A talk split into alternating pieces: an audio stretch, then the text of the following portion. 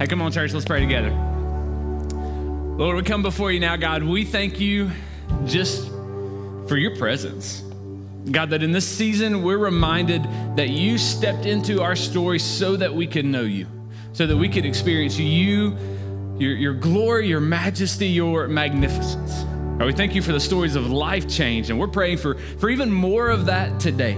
God, that we will experience you in a new and a fresh and a powerful way, that, that lives will be changed, that eternities will be changed, God, and that, that in it all, you'll be glorified, you'll be honored. Lord, we pray that you'll move in this time like only you can. All things we ask in your name. Amen. Amen. Well, hey, man, welcome to Venture Church. I'm so glad that you're here today. Uh, a couple of weeks ago, if you didn't know this, um, we entered into a season that for the past few years, at least, we have called Be Generous. And, and here's why. Here's why we use that language. You know, the Bible talks a great deal about our finances. Right, our finances, our possessions, our money, our treasures, because there, there's nothing that uh, competes for the throne of our heart quite like money. I'm sure you've experienced that, especially in this season, right, where all of our conversations kind of begin to orient a little bit around um, what we can afford, what we can't afford, what I really need, what I really want, like all of that, right? And so we believe, as a church, man, we believe one of the ways to, to battle, one of the best ways to battle against that drift where we let our finances kind of dictate and guide everything else in our life is generosity.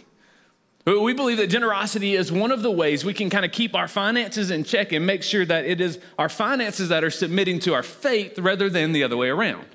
And so we, we've been through this season for several years as we kind of get into the holidays of, of generosity. We call it Be Generous. And so last week we invited you, kind of opened up an opportunity to be generous in your giving. We had a, a big one-time gift, above and beyond gift, where we said, man, we want you to pray about um, where God is calling you, where God is challenging you to be generous.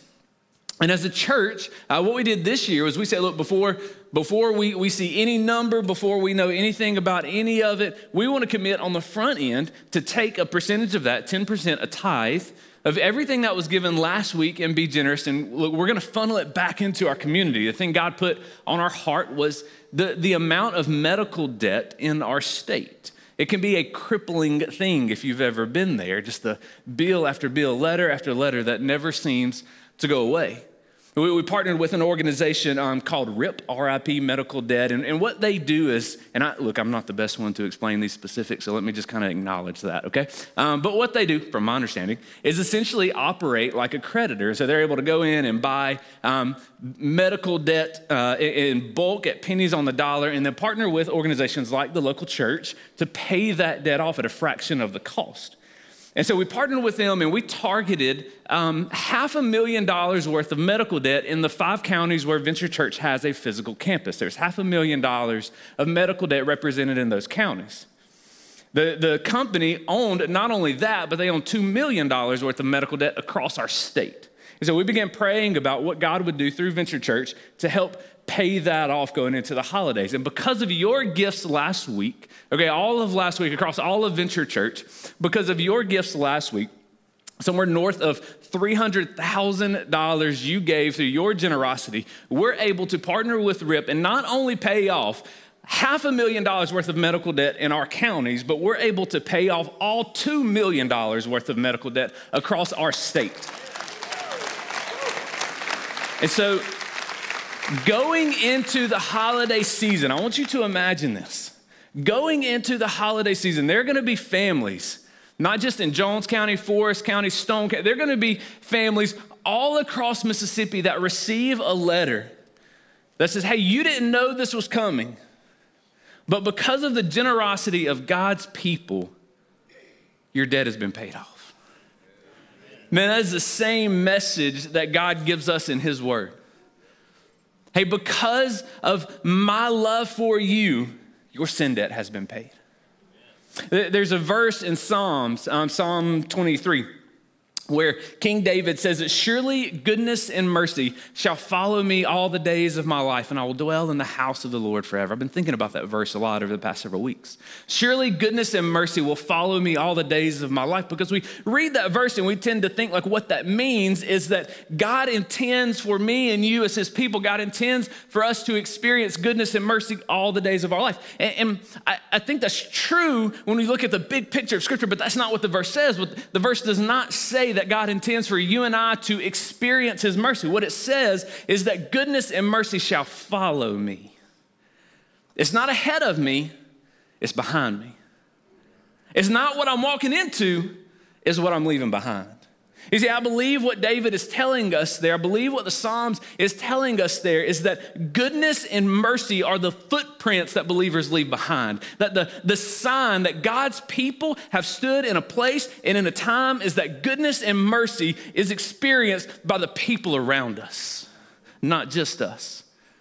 And man, you have done that. We, we want to be a church, you'll hear us say this all the time, and we want to be a church where our community is better because of God's work in and through us as his people.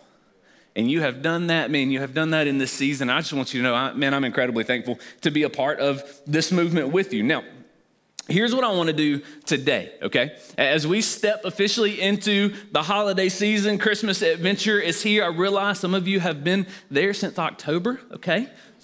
Give us, a little, give us a little grace. All right, we're catching up with you. All right, we're here now. Here's what I want us to do today. In this season where, um, man, you know, this isn't a surprise to any of us, right? That the holiday season can be a very weighty time for many people, right? Many of us, we, we carry into this season stress and worry and, and anxiety and pain and heartache and grief. And, and all of that just gets magnified in the holidays, right? All that gets magnified at Christmas. And, and here's what, there's actually a reason for this. You've heard the phrase Christmas blues.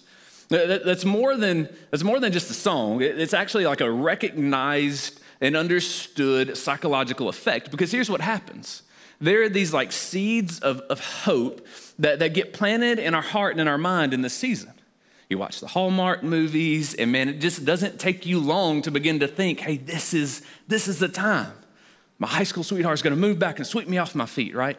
The, the, the, the family business is going to get saved. The cure is going to be found. And, and my, my wife, my husband's going to be healthy for the holiday season. We, we, we have this hope and this, this belief in us and the, the, the miraculous, right? And the magnificent. And then all of a sudden we look up and it's, it's January fifteenth and we're, we're packing up the lights and we're packing up the trees and we're putting everything away in the closet, and we realize the only thing that's left out is, is our depression.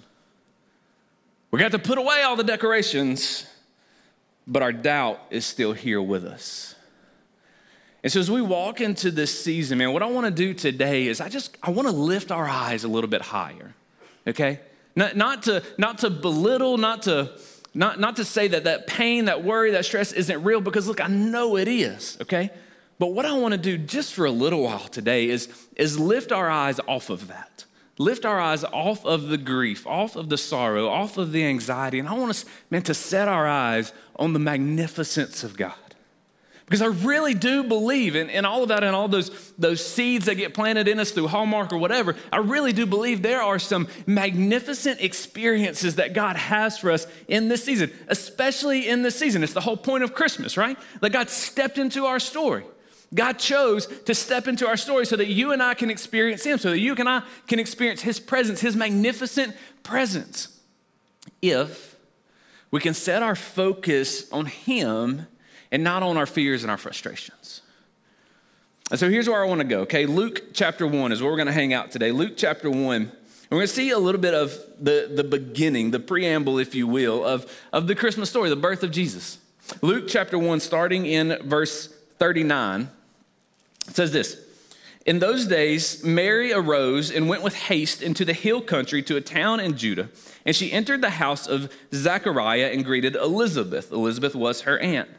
And when Elizabeth heard the greeting of Mary, the baby leapt in her womb, and Elizabeth was filled with the Holy Spirit. And she exclaimed, Elizabeth exclaimed with a loud cry, "Blessed are you among women, and blessed is the fruit of your womb. Now, one of the things I want you to, to kind of see and pay attention to in these verses right here is kind of the, the multi-generational movement of God. And here's what I mean by that, okay? Elizabeth, you go back and read earlier in the chapter, one of the things we see is that Elizabeth, by all cultural accounts, was considered too old to be pregnant. We don't really know how old um, Elizabeth was. The scripture doesn't give us that specifically. Our best guess is that Elizabeth is in her eighties somewhere, which, listen, I'm not like saying that's old if that's you, okay? I just don't know a whole lot of eighty-year-olds that are praying to get pregnant right now. Fair? Fair. Okay, good. Um, somebody's with me. Uh, Elizabeth, everybody knew Elizabeth is too old to be pregnant. The angel visits Zechariah, her husband, in the temple and, and gives the prophecy, hey, your, your wife is going to bear a son. And you're going to name him John, and John's going to be the forerunner to the Messiah, the promised one, the Son of God. Zechariah questioned it. Elizabeth questioned it. I, I'm too old to do this. But God had a purpose and a plan. Then you have Mary on the other side of this story. Mary, who's too young to be in this story. Mary is fifteen, fourteen is our best guess. Some scholars would say she's even younger than that. She's not married yet, and she has this story that she is now pregnant, and God's the father. You got to know, like, man, everybody gossiped, right? Like, everybody pointed, everybody talked about her. And so you, you have this you have this dynamic going on in this house where you've got Elizabeth, who is too old, and you've got Mary, who is too young. And these are the two people that God uses to usher in his redemptive story. There, there's a line kind of hidden in these verses. I think it's really powerful. It's, it's the end of verse forty-one where it says, and Elizabeth, when she heard the voice of Mary, Elizabeth was filled with the Holy Spirit. Here's why I think that's significant. That's the first time we see this language in the New Testament. The first time, the first person we see in the New Testament being filled with the power and presence of God through his Spirit is this woman, Elizabeth, who the entire uh, community had counted out as being too old to contribute. Elizabeth was filled with the power and the presence of God through his Spirit. And I don't think it's a coincidence that that feeling happens not when she becomes pregnant with John, not when she gives birth to John. But the feeling happens six months into pregnancy when she hears the voice of Mary. You see, the, I, I, I've honestly been searching for weeks uh, for these words, and I really, I just, I hadn't found them yet. I don't, I really don't know how to explain it fully.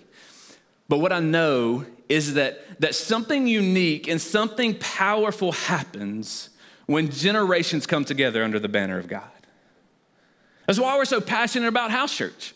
Because we want to create, as a church, we want to create spaces and places where we gather not just with people that look just like us, not just with people that's in the exact same stage of life as me, but we want to create spaces and places where grandparents and parents and children can gather together under the banner of God, can share a meal together, and can share his word together.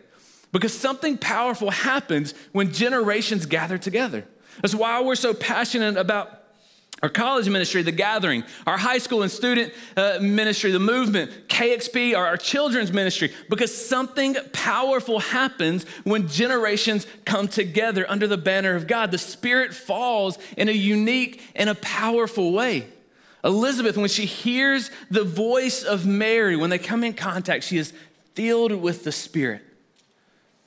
And so let me just, look, some of you are going to have this opportunity, okay, in the next few weeks. If you want to experience something magnificent this season, make time for other people. And that's probably part of the holidays that some of you are looking forward to the least. I get it, okay? I get you're not looking forward to the house full of people. Some, some of you are. Like, I, I wasn't happy that my child was sick over Thanksgiving. I wasn't happy at all, but it was low-key kind of nice that it just was the three of us at home. You know, like it wasn't, I understand, you know, man, that uncle, right? That niece. I get it, but listen, something powerful happens when generations gather together. If you have the opportunity to learn from someone older than you, if you have the opportunity in the next few weeks to encourage someone younger than you, then man, take the opportunity to be present in those moments, to make time with them. Elizabeth was eighty years old and six months pregnant. There weren't phones back then where anybody could call and give her a heads up, hey, on the way, right? She's six months pregnant, And this teenager comes kicking down her door and then stays with her three months, the last three months of her pregnancy. I don't know a whole lot about being pregnant, but I know that's not the most fun time, right? And Elizabeth is six months pregnant, eighty years old, and she hosts Mary for three months. If she can do that, you can handle a dinner with your family.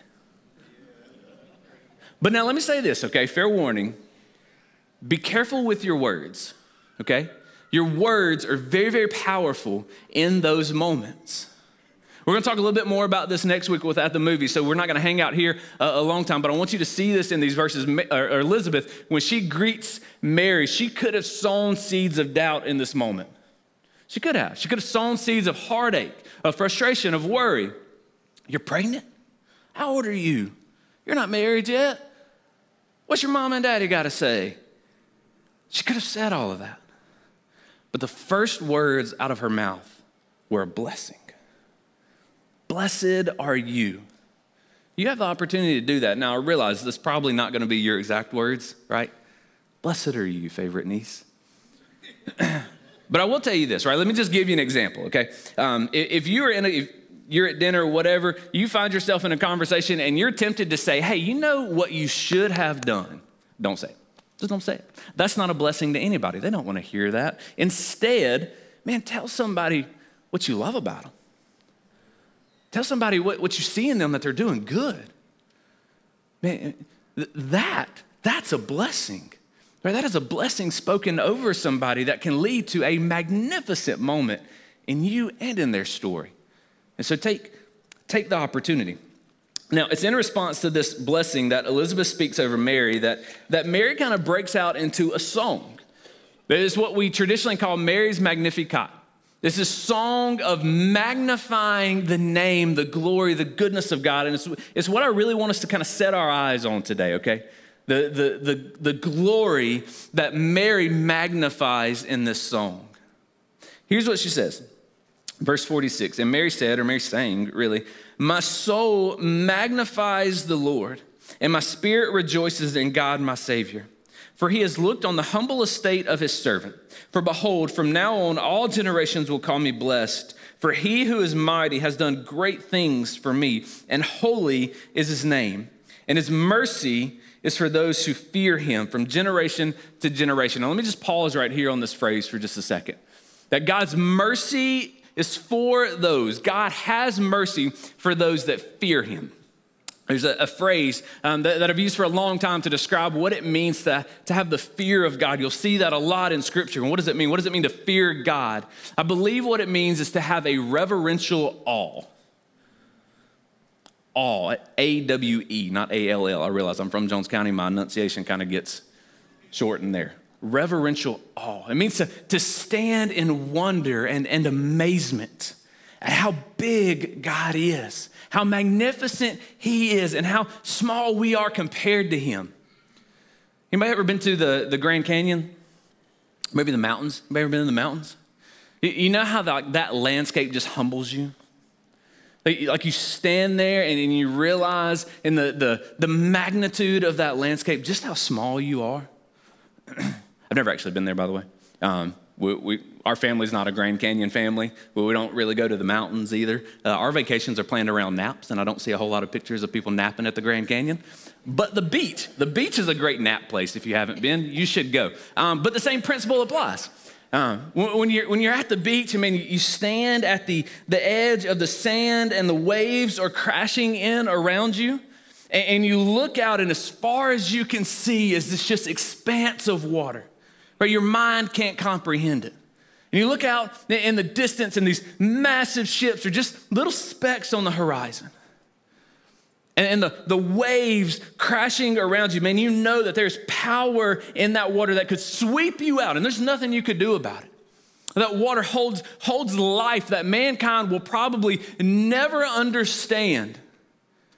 And in that moment, God whispers in your ear, you will never be able to tame the powers in that water.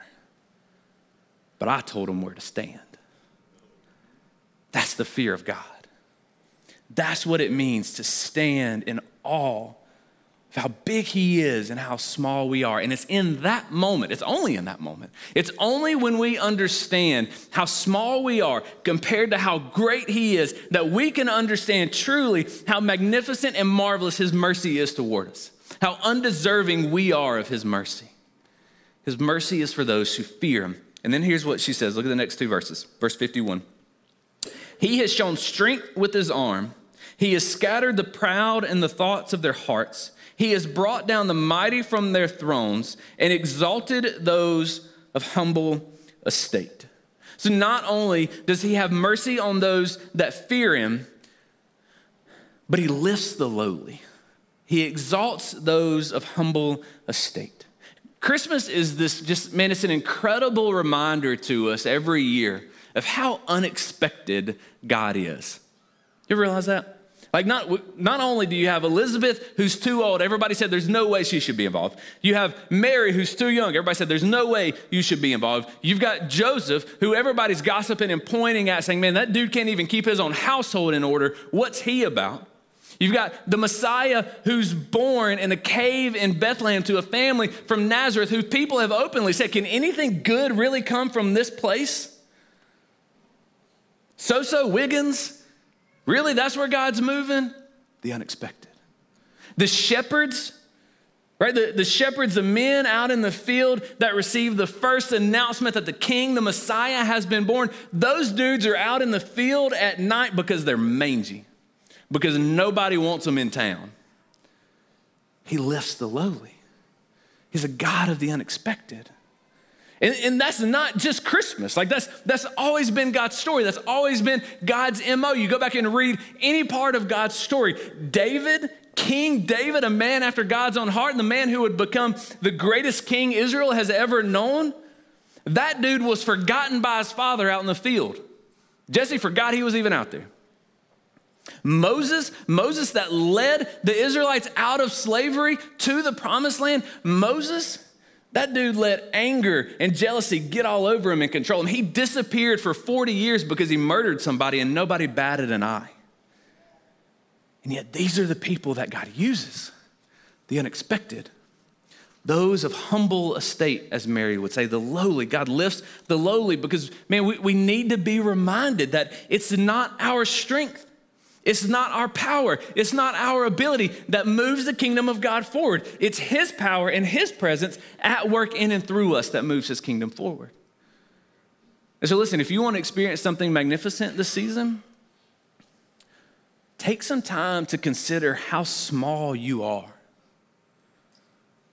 Stand outside for just a moment and ponder the stars and the galaxies and how small you are in comparison. Take a walk at some point and look at all of the life around you that you have absolutely nothing to do with. And consider how small you are. Because in that, here's what's great about it. Here's what's magnificent about that. When you realize how small you are, you also realize how significant you are to God.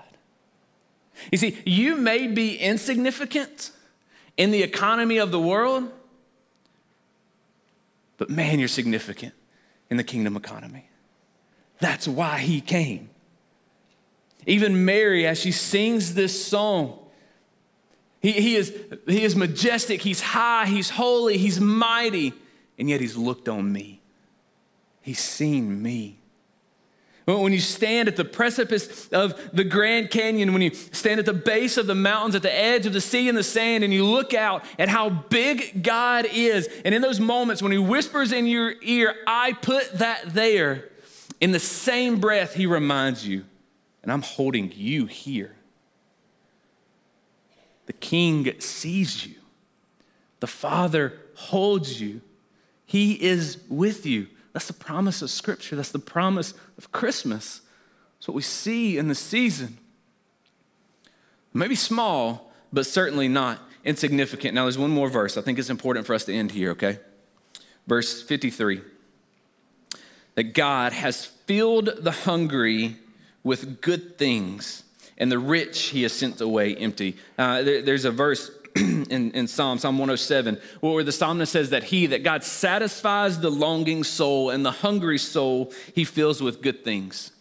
Jesus said in the Sermon on the Mount, in the section we call the Beatitudes, Jesus said, blessed are those that hunger and thirst for righteousness, for they will be, there's a promise there, they will be filled. God satisfies, God feels the hungry.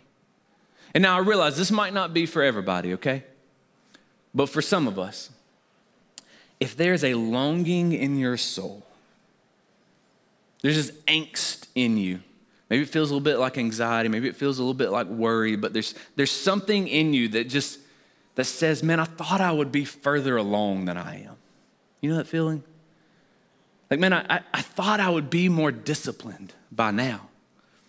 I, I, I didn't think I would still struggle with this addiction.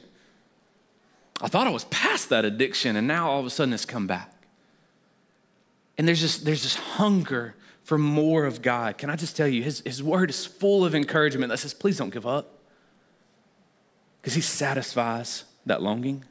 Don't give up, because he, he feels the hunger. You want to experience something magnificent this season?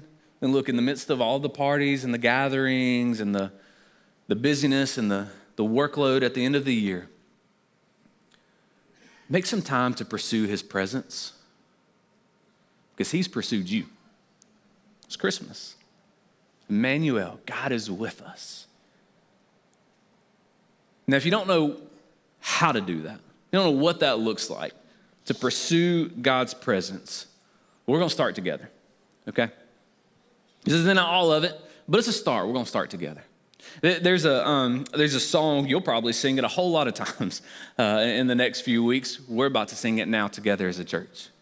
And there's a line in these lyrics that, that says, "Oh, come all you faithful, oh, come let us adore him." See, that's where I think pursuing his presence begins. When we come and adore him.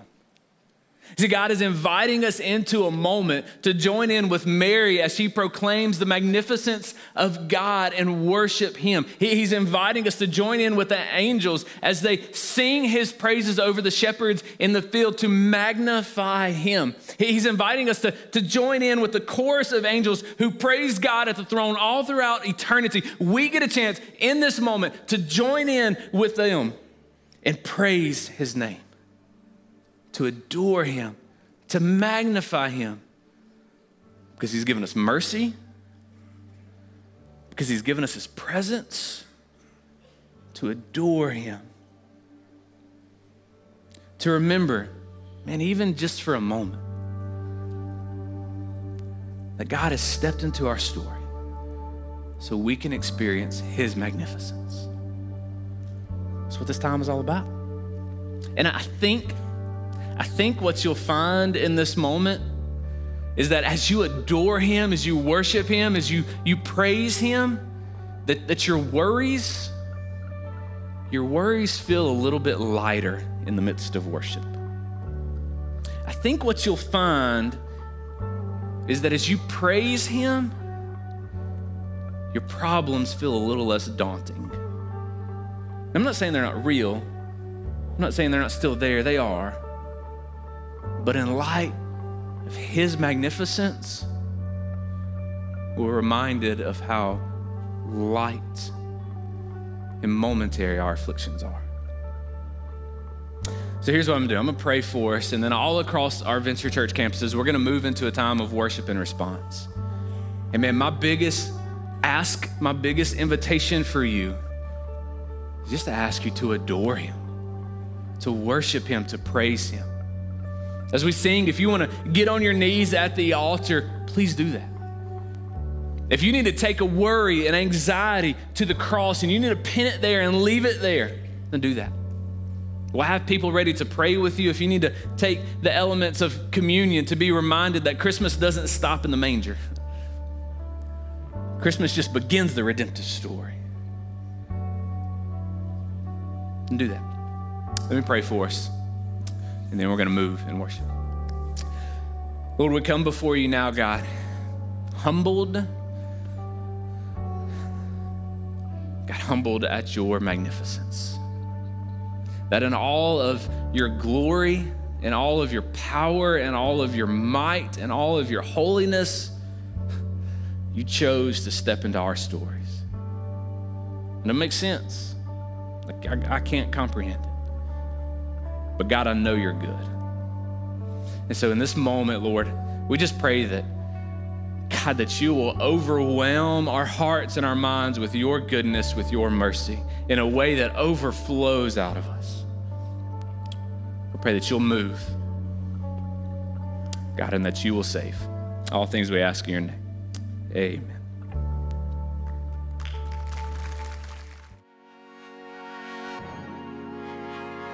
Thank you for joining us for the Venture Church podcast. To find a campus near you, check out venture church dot org.